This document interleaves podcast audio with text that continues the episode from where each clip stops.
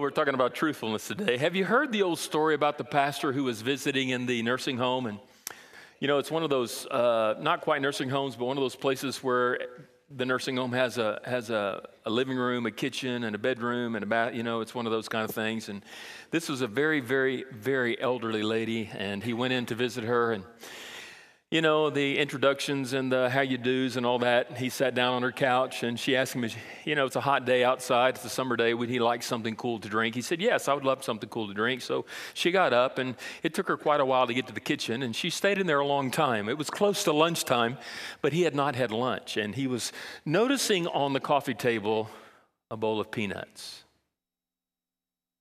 And he thought, you know, I'll have just a few. So he had a couple of a couple of peanuts, and she took longer than he thought, and he ate a few more. And she kept delaying. He ate a few more, and pretty soon all the peanuts were gone. And by about that time, she came in with the cold drink, and they sat down, and he drank drank his iced tea, and they were conversing, and guilt began to creep up. You know, here he had he had taken advantage of her absence, had eaten all of her peanuts. She's an elderly, you know, widow lady living by herself. Maybe shouldn't have done that. And should he confess? Should he not? You know, he's the pastor. How would it look? And so he began to question and wonder all of these things. And so finally, before the end of the visit, he apologized. He said, "Dear Betty, I am so sorry, but when you were in the kitchen a while ago, I took advantage of your absence and I ate." All of your peanuts in the little jar, right, in the little, little dispenser right there on the coffee table. She said, Oh, Pastor, don't worry about that. Since I've lost my teeth, I can't eat the peanuts anymore. I just suck off the chocolate.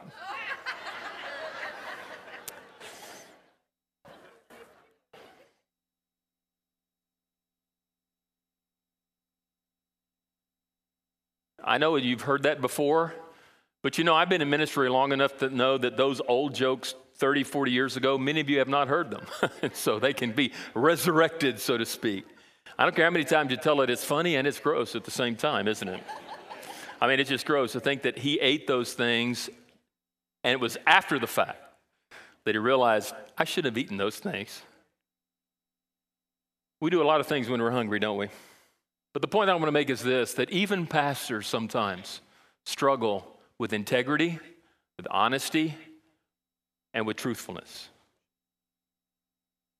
We all do. We all have a condition of the heart called depravity.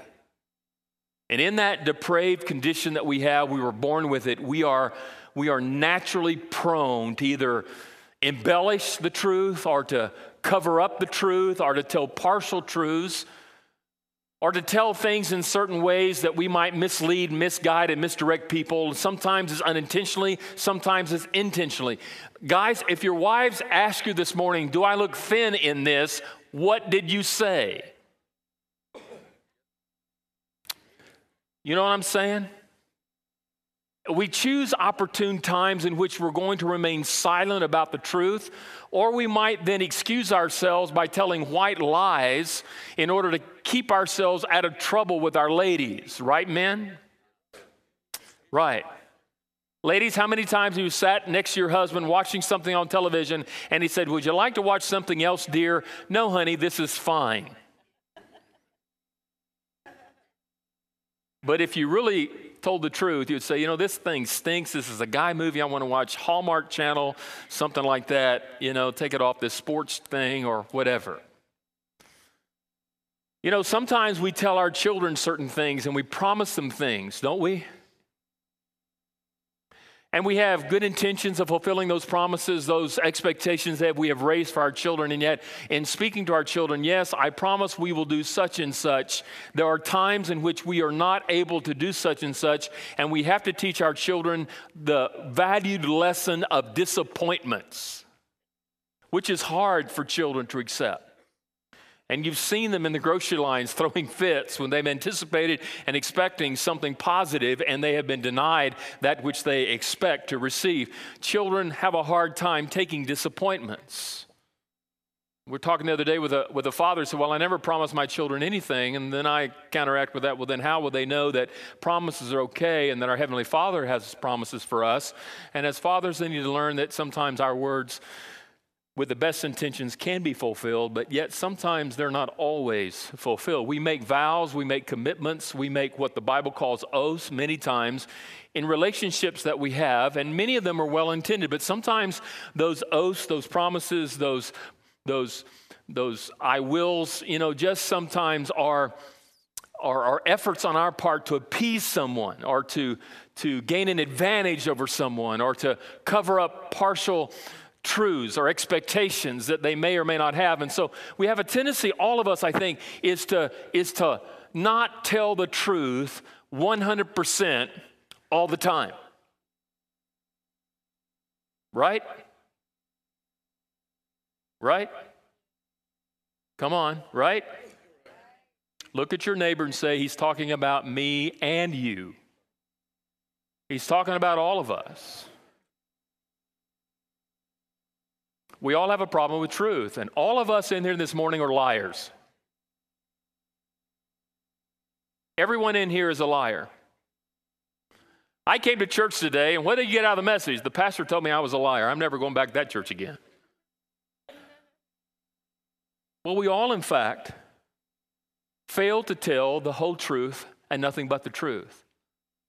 Do we always say what we mean, and do we always mean what we say? And so Jesus understands that we have a heart condition called depravity, and he knows that we live in a, in a depraved culture, in a culture that actually encourages us to lie. I mean, it does. I got in the mail the other day this, this flyer from this, this, uh, uh, this car dealership that promised me that I had the winning key to a certain car. If I would come down there and use that key to get in my, I could drive away in my car.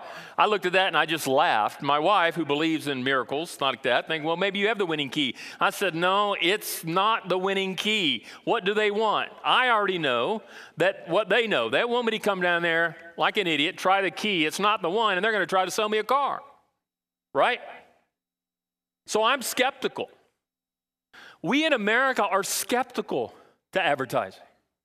I mean, we have a, a, a, network that on the 10 o'clock news, they have a deal in which they try out products that have claims to see if the claims are true or if they're false. And, and, and you and I, when we see these things on the television, we go, yeah, right. Because what they're advertising seems too good to be true. We are a skeptical culture. Why? We have already anticipated and expect people not to tell us the truth. Politicians, are they truthful or untruthful? We have a president who promised us nearly, what, six years ago that we were going to get out of Afghanistan. He promised that we were not going to be at war in Afghanistan where he elected. Guess what? We're back in Afghanistan, and I don't care what they call it or identify we're at war with ISIS. And where are they? In Afghanistan. We are a skeptical people. We automatically think and expect politicians to lie, don't we? Especially when they're trying to get elected. Then, when they're trying to get reelected, they normally cover up their lying with what we call excuses as to why they were not able to perform their promises.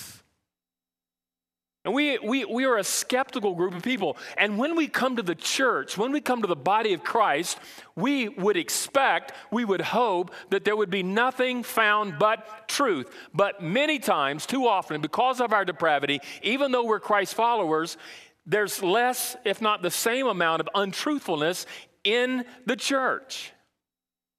And we, we say to have believed in the truth, which Jesus says, I am the way, the truth, and the life. We say that we follow the truth. We say that we proclaim the truth. But yet, do we, do we say the truth all the time? Are we truthful in all things all the time? And the answer to that is no. And Jesus is addressing that in our text this morning. So I want us to take a look at Matthew chapter 5, beginning with verse 33, and I want us to see what Jesus has to deal in this attitude about truthfulness. There is an, an attitude here about truthfulness. This is integrity, it is sincerity. It means I am being truthful in the fact that I am being sincere in what I am telling you. There's no guile, there's no pretense, there's no cover up, there's no an attempt to say something so I can manipulate you or use you. I'm being sincere in what I'm saying, and I'm speaking with integrity because I mean what I say and I say what I mean. Jesus is challenging those of us who are his disciples today to live with that kind of integrity, with that kind of sincerity all the time. Is it possible? No, yet it should be our objective, our goal to be those kinds of people. And when we recognize and realize, you know what, in this conversation, I haven't been totally truthful, which we were up here a while ago talking, and I, I made a statement. I said, well, I think I remember it that way, but let me retract. I'm not quite sure. Then I marked a while ago because I remember it this way, but sometimes we think what I perceive to be true is true. No, perceptions are not truth. Perceptions are perceptions. And sometimes we tell perceptions as if they were truth. Sometimes we don't perceive correctly. I had a poster when I was a student pastor in my office. It was a, a poster of a shaggy dog that had hair over his eyes and a caption beneath it says, I see better with my heart. Because the reality is that what we often see with our human eyes is not always perceptive of the truth. We're clouded, we're confused, we're prejudiced, we bring our own interpretations into the mix in order to perceive something to be reality and truth, and yet we would die on that reality and truth as if it were true. But many times, when we're not careful, we can be dead wrong. And so, what does Jesus say about all that? Well, notice what the scripture says.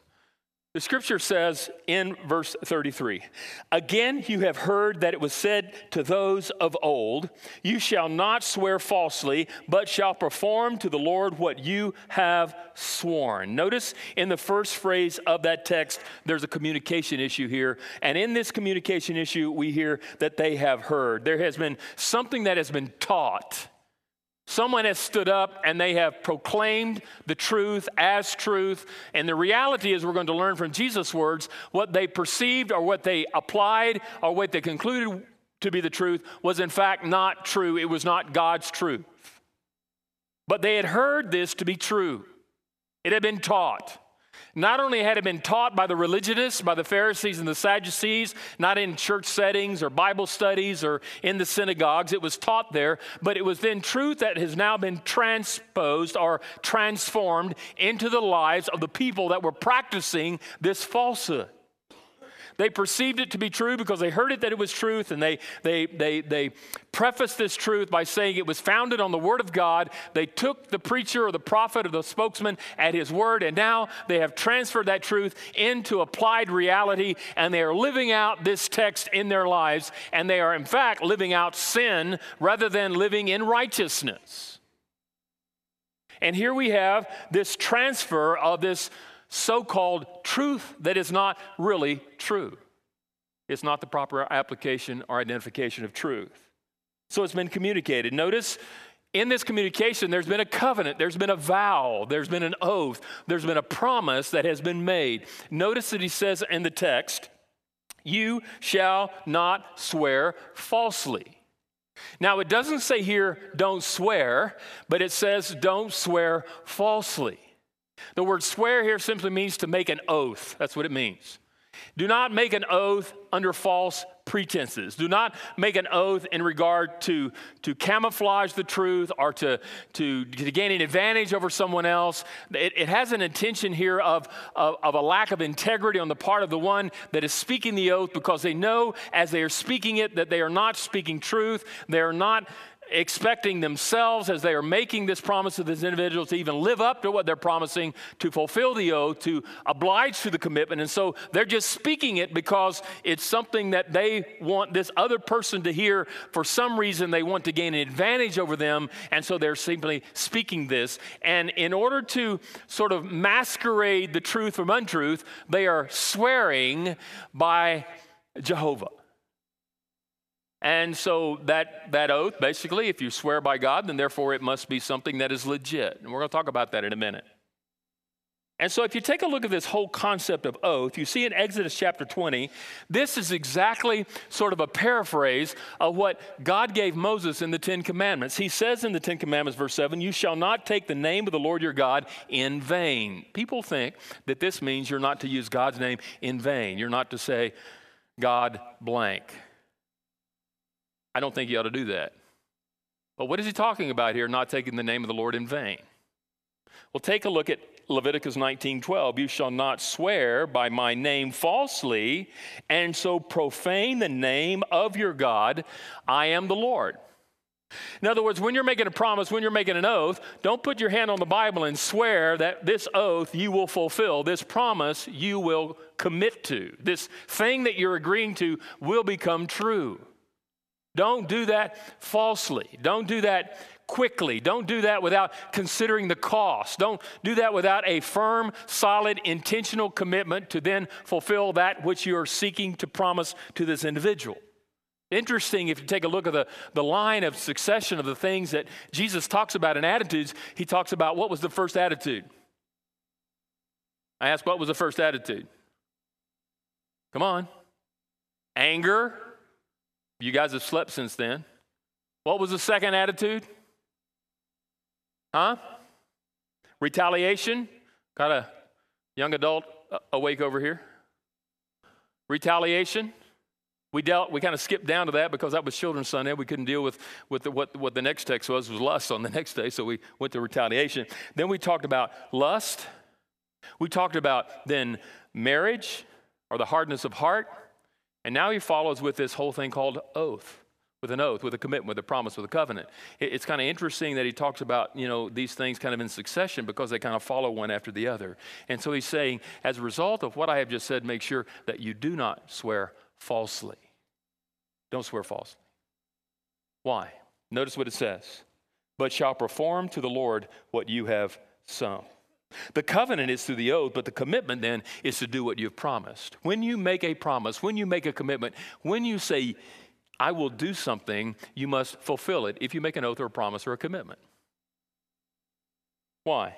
Because you shall perform to the Lord what you have sown. Notice the duty. The duty is to perform what you have said you're going to perform. There's something that we have promised to do. So, therefore, when we gave our words or our word that we would do it, we must then, in our best ability, to make sure that it becomes reality. We must do it. Or How, how are our children going to learn to trust God if they can't trust their parents and what we say? How can our spouses know to have the confidence and the assurance in the relationship if we're not fulfilling our commitments on that day that we walked down the aisle and stood before family and friends and committed to be true to them for life? That was an oath, wasn't it? A covenant, a vow, a promise. How do we how do we live as believers if we, as disciples of Christ, don't say things that we're going to do things and promise things and commit to things and vow to things that we don't do them? You would think that we should trust Christians. You know, sometimes the most leery places to go to find somebody to work on your home is the Christian yellow pages. Because not all of those people in there are Christians. You're skeptical, aren't you? You know better. And so there's an expectation here, a duty to perform. And notice the direction of the performance that we are to do it as unto the Lord. There are times when we make commitments to each other that when I make a commitment, a promise, a covenant, or an oath to this person, I don't do it unto them. I do it unto the Lord. Why? Because if I don't fulfill my promise to them, it affects my relationship with God. I can't go around promising things to people and not fulfilling those promises, those covenants, those oaths, those expectations, and yet walk in harmony and fellowship with God. It just doesn't work that way. Because my relationship with my fellow brother and sister in Christ, and even unbelievers, the way I deal with them in business and in life, will affect my relationship with God. And so the direction is unto the Lord, and the decision is I must do what I have vowed to do. And I must understand that I have sworn to do that. I have promised, I have committed, I have vowed, I have given my word. And the moment I spoke it, I was then committed to make that happen. It's interesting in Ecclesiastes 5 4 through 5, it says, When you vow a vow to God, do not delay paying it for he has no pleasure in fools. Pray, pay what you vow.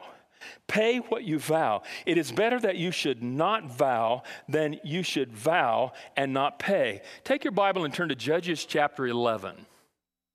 keep the, keep the thing on the screen up there. Judges chapter 11. I know it's a little dark out there then, and it's hard to read, but if you have an iPad like Brother Gale, it's smart to have that. You have instant lighting, okay? Um, we may provide one of those little things on your head that you can look down. But Judges chapter 11, verse 29. Jephthah. Want you notice this illustration that I want to use very quickly in Jephthah. Judges chapter 11, verse 29. Then the Spirit of the Lord was upon Jephthah and he passed through Gilead and Manasseh and passed on to Mizpah of Gilead. And from Mizpah of Gilead, he passed on to the Ammonites. Verse 30. And Jephthah made a vow to the Lord. He made a vow to the Lord. God did not require this of him. He stepped up, he stepped forward, and he made a vow unto the Lord. And he said, if you will give the Ammonites into my hand, in other words, if you will give me victory in battle, then whatever comes out from the doors of my house to meet me when I return in peace from the Ammonites, from the battle, shall be the Lord's, and I will offer it up a burnt offering to you. What's he saying? God, if you'll grant me victory in this battle, when I come home in peace, having won the victory because you gave it to me, as I approach my house, the first thing that walks out of my front door to greet me, I will vow to give it to you. Skip down to verse 34. We see that between then and verse 34, he goes to battle, he wins the battle, he's on his way home in peace and in victory. And then as he approaches, notice verse 34 then Jephthah came to his home in Mizpah, and behold, watch this, his daughter came out to meet him with tambourines and with dances. She was the only child because her, besides her, he had neither son nor daughter. And as soon as he saw her, he tore his clothes and said, Alas, my daughter, you have brought me very low, and you have become the cause of great trouble to me. For I have opened my mouth to the Lord, and I cannot take back my vow. What did he do? He vowed to give the first thing that came out the front door. And what was the first thing that came out the front door? His only child, his daughter who, has, who was unmarried and who had no children. He had no descendants. What was he to do? Renege? Well, he complies. Why? Because he knows making a, a note to God is a very serious matter. You don't promise things to God and then just walk away and think God's just going to go, Oh, never mind. I know you didn't mean what you said. I knew you were in the heat of the moment. I know that was a, an emotional response. I know that you got caught up in that revival over there and on that decision time, and people were making decisions, and you just walked down the aisle and you just threw yourself on, at the altar and committed your all to the Lord and, and walked out the door, and you really meant it. But after that, you say, you know what, I, I can't really afford that. that. That cost is too high. That commitment is too great. What God is demanding from me is greater than I can pay. And we expect God to say, you know what? It's okay. God takes our oaths, our vows, our commitments, our promises to each other and to Him very seriously. And He expects us to keep them. Let's go back to the text and let's see now not only the scripture, that's what the scriptures say. The scriptures do not forbid us from taking oaths, but they simply say when you make an oath, make sure that you understand the cost and the consequences and what it's going to demand from you so that when you make it, you don't like he says in the end of chapter 7 in the Sermon on the Mount, you seek to build a house, and then after you start it, you can't finish it. What kind of person does that, Jesus said? A fool.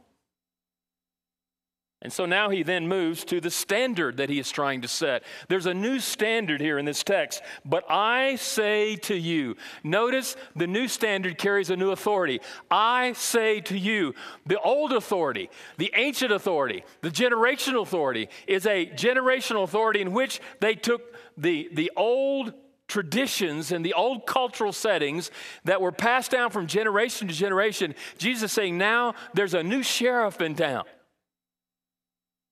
Under the old regime, it was this way, but now, as my disciples, as my followers, here's the new way. Here's the new standard. I now am the authority. I am the great I am. I am Jesus, divine in my nature, co equal with God. I with God. We say, He says, this is what it is. I, as the new authority, do say to you, do not take an oath at all. Notice he says there's a new action here. Do not take an oath at all. Well, is that what he's saying in the last verse that we're not to take any oaths at all? That's not what he's saying because did you know that even God takes vows? Even God has given us some oaths. Even God has given us some promises.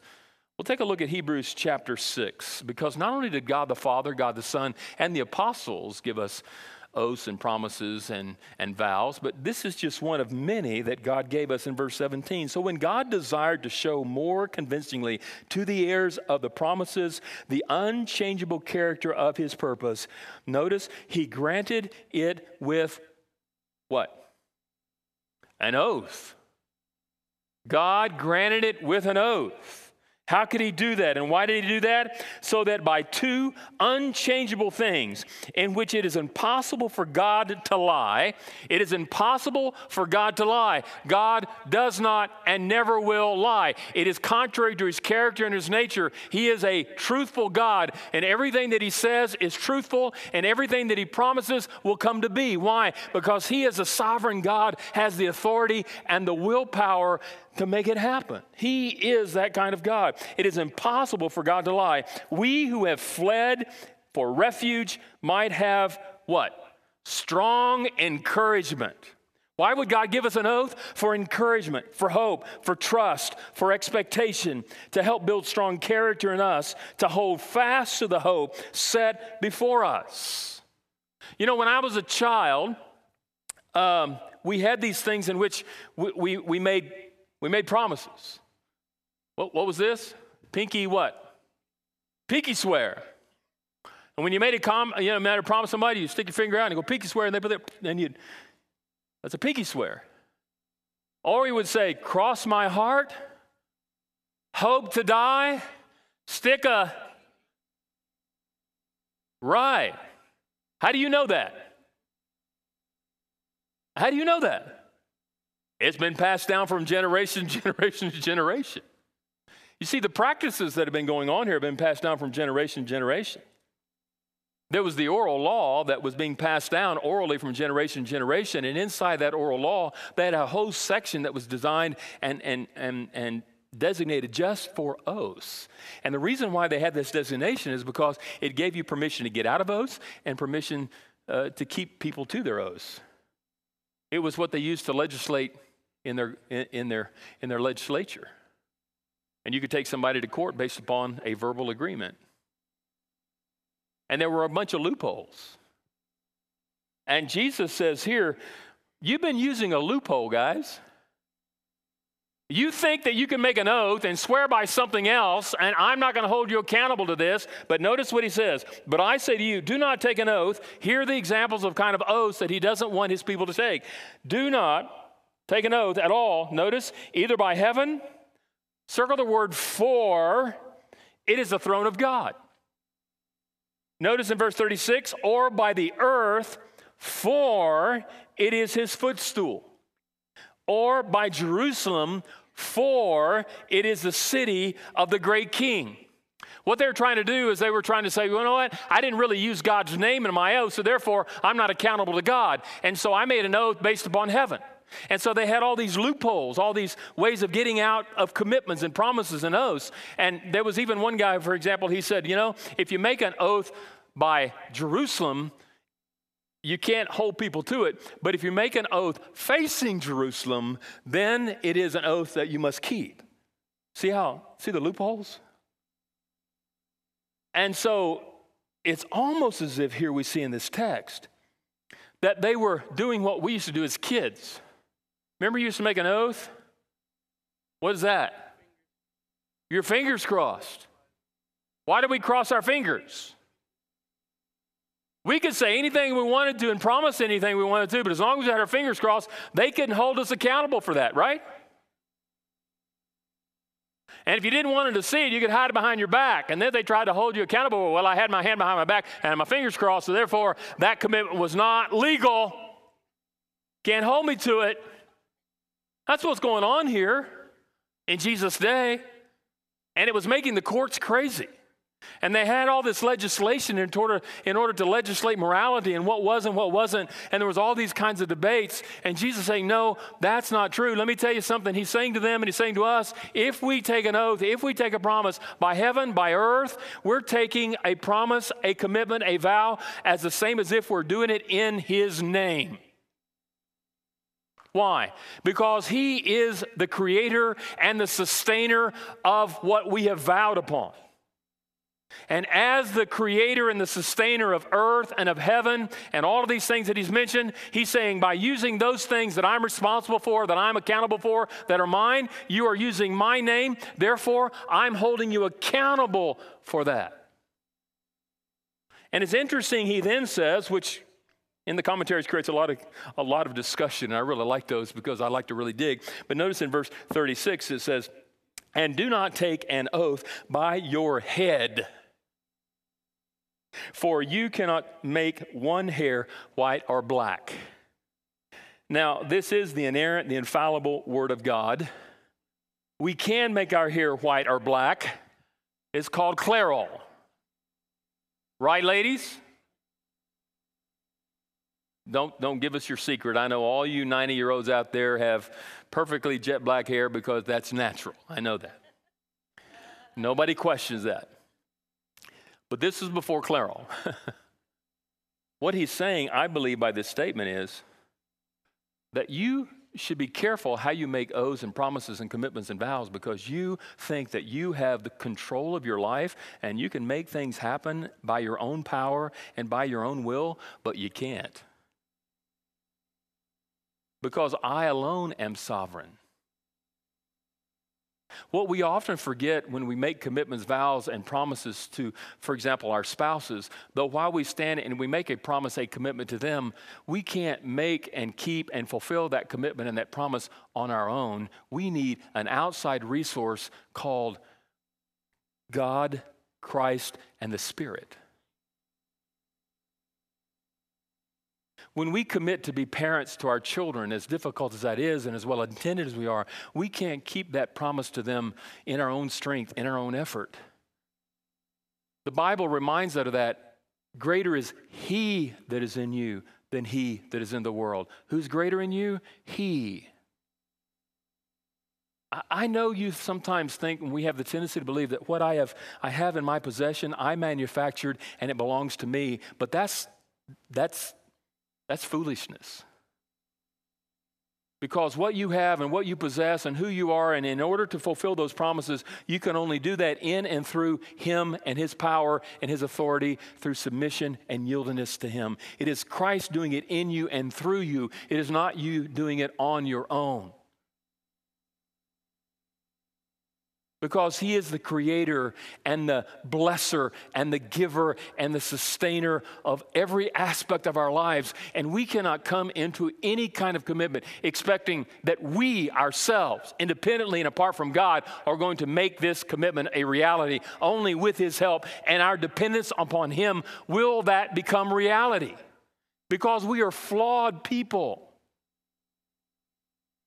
We are depraved. And we live in a defiant, crooked, untruthful, pagan culture that doesn't honor honesty, integrity, truthfulness, and faithfulness. It just doesn't. And so that's the standard that he sets for us. Let's close within the simplicity of what he's saying. He said, I'm going to I'm going to make it real simple for you. And I like it when, when Christ does this for me because you know what? My elevator sometimes doesn't go all the way to the top. Does yours? I need it really, really simple most of the time. And he's making it very simple. Let what you say. That word say is an interesting word. It means everything that comes out of your mouth. Everything that comes out of your mouth should be honest, truthful, and spoken with integrity. With no guile, no vile, no intent to, to entice or to be dishonest or to misguide or to embellish or to appropriate or to give a white lie. Everything that comes out of your mouth must be truthful. And if it's not truthful, it carries consequences. Everything. So be careful, ladies, what you talk about on the phone this afternoon. Be careful when you go to the hairdresser and you're hearing the gossip that's going on. Be careful when you're in the prayer meeting and you're talking about people's needs. Be careful when you're entering into a contractual agreement with someone, whether through marriage or relationship of some kind, that what you promise, you must fulfill. But every word I think Jesus is saying here, for a Christ follower, everything that comes out of our mouth, everything, everything, everything, everything, and everything must be truthful, it must be with integrity, and it must be spoken with sincerity. No, no guile, no evil. Let what you say. I think it's interesting the contrast here. First, Jesus said, This is what God says, and this is what I say. And let's contrast that with what God says. be simply yes or no. Yes or no. How complicated is that? Say what you mean and mean what you say. Let it be yes, let it be no. That's the confession. Do I look good in this today? Do I look skinny in this today? Well, let it be yes or no. Try that, guys. So, you know, the pastor said I'm supposed to be, have a man, I'm supposed to be a man of integrity. I'm supposed to be a promise keeper. I'm supposed to tell the truth. No. Don't embellish it. Ladies, don't ask it if you don't want the truth. Be careful, guys, it might come back to bite you. Honey, am I a great husband? Do I listen to you the way I should? Am I always attentive? Am I always kind and gentle? See, it can work both ways, right, ladies? Are you with me, ladies? Okay. Anything more than that comes from where? What are the consequences to everything that you say that's more than yes and no? It's evil. When, when Satan was in the garden and Adam and Eve came to the garden, we alluded to that last week, back in the early part of Genesis, and he told Eve, God didn't really mean that. He meant this. Was he being truthful?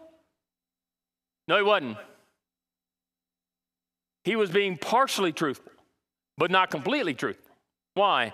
Because he wanted to mislead, he wanted to misguide, he embellished, he took away from the truth and, and, and put the spotlight on where he wanted it in order to trick them and to, to, to bring them away from where, you, know, we have to be really, really careful because Satan is the father of lies. And when we lie, we are not only being true to our Adamic or our fallen nature, but we're also giving in to the temptation of being dishonest and anything less than giving 100% integrity to God. We all have that problem. Numbers 32 says, If a man vows a vow to the Lord or swears an oath to bind himself by a pledge, he shall not break his word. He shall do according to all that proceeds out of his mouth. And James has a parallel passage to what Jesus says in James 5:12, but above all, my brothers, do not swear either by heaven or by earth or by any other oath, but let your yes be yes and your no be no, so that you may not fall under condemnation. Did you get on time this morning when you came to work? Yes or no?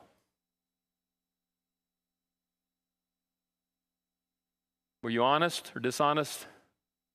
in that report? Yes or no? You know, if we're not careful, we'll lie. One of the things I hate about conventions is that whenever you go to a convention, you've got a bunch of pastors who are walking around in open rooms and walking around hallways, and it's like being at a Banty Rooster convention. And uh, what you always find is there, there's really several questions that are always asked when you're talking to your pastor buddies or being introduced to a pastor buddy, they say, Where is your church? What's the name of your church? Where's your church? And how many do you run? How many do you run? And it's interesting to see pastors juggle that truth. Well, we had 3,000 in our church weekly. Really?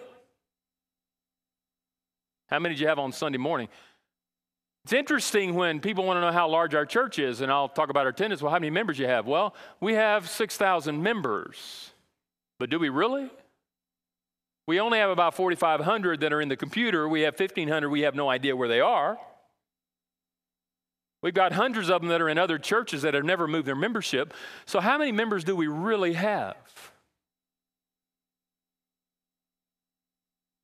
How many do we actually run on a Sunday morning? Are you talking about an average? Are you talking about my highest attendance Sunday or my lowest? You see, you get into all these what ifs and what ends. And it's easy for pastors to want to impress other pastors by embellishing the truth or telling partial truth, but not telling the whole truth and nothing but the truth. So help you God. But then, as we are tempted to lie to each other, I think what I want to focus on as we close is the biggest temptation of all is that we lie to God. Turn real quickly to Luke chapter 9. I want to look at, at, at lying to God. Luke 9, we're going to read this very quickly. Luke chapter 9, verse 57.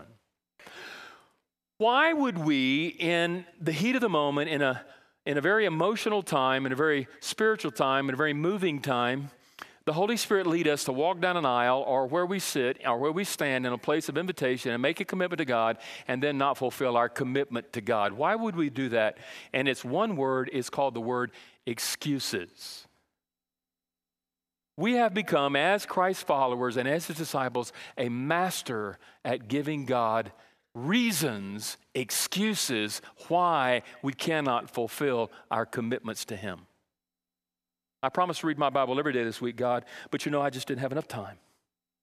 Oh, you know how many children I have, God, and you just know how hard it is, and uh, I just couldn't do that. Or I promised to go to church, you know, more often, but I just never really got into the habit.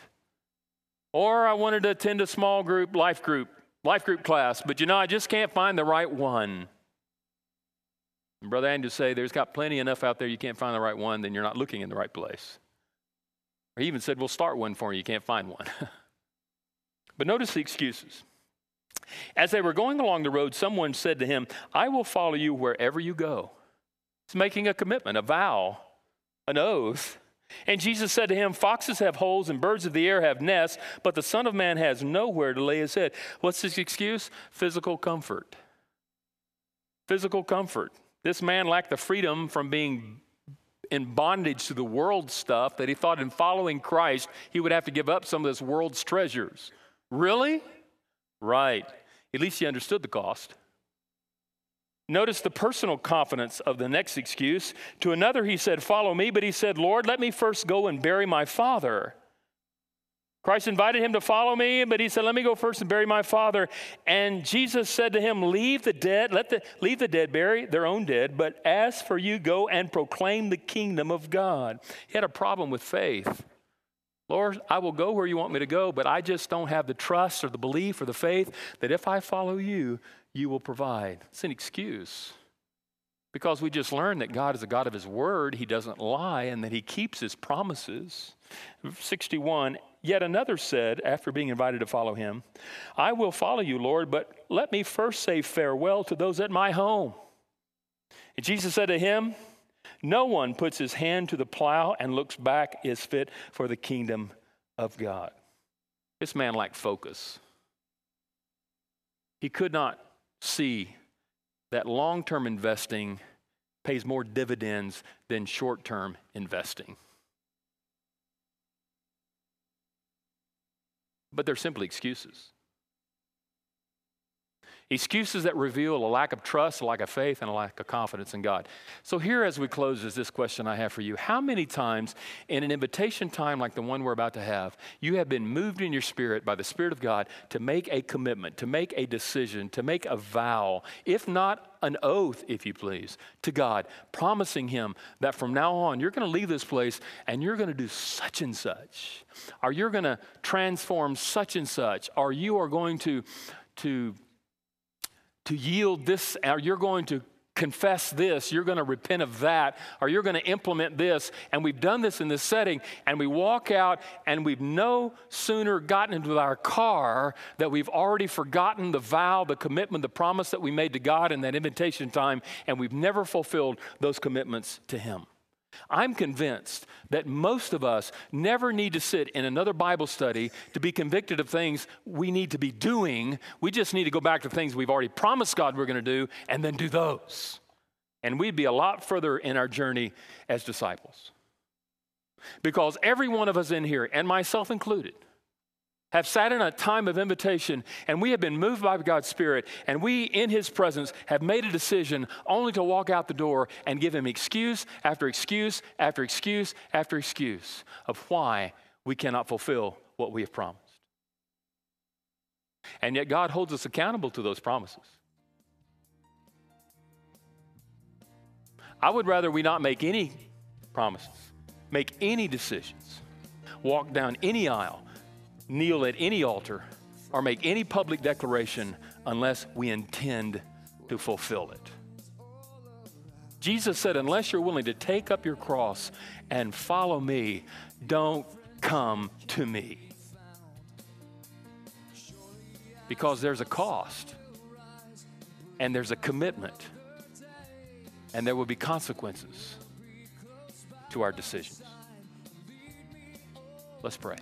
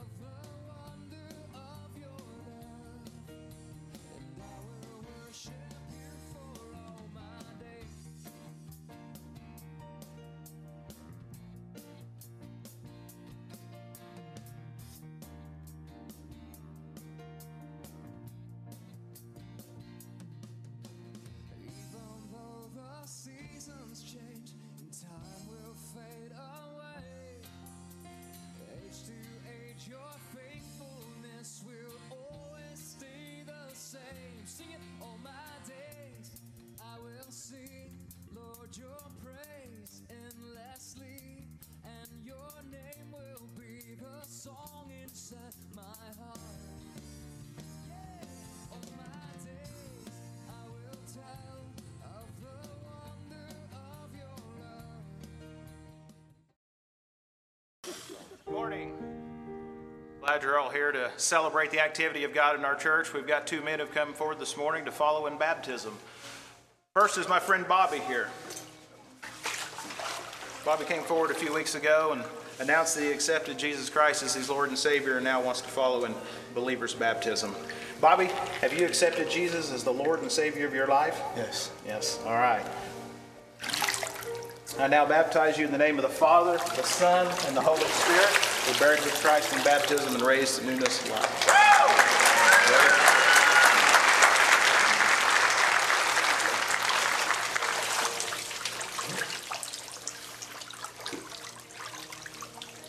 This is my friend Joe. He also came forward a few weeks ago and announced that he'd received Jesus Christ as his Savior and now wants to follow in believer's baptism. Joe, have you received the Lord Jesus Christ to be the Lord Savior of your life? Yes. All right. Now baptize you in the name of the Father, the Son, and the Holy Spirit, buried with Christ in baptism and raised to walk in the newness of life.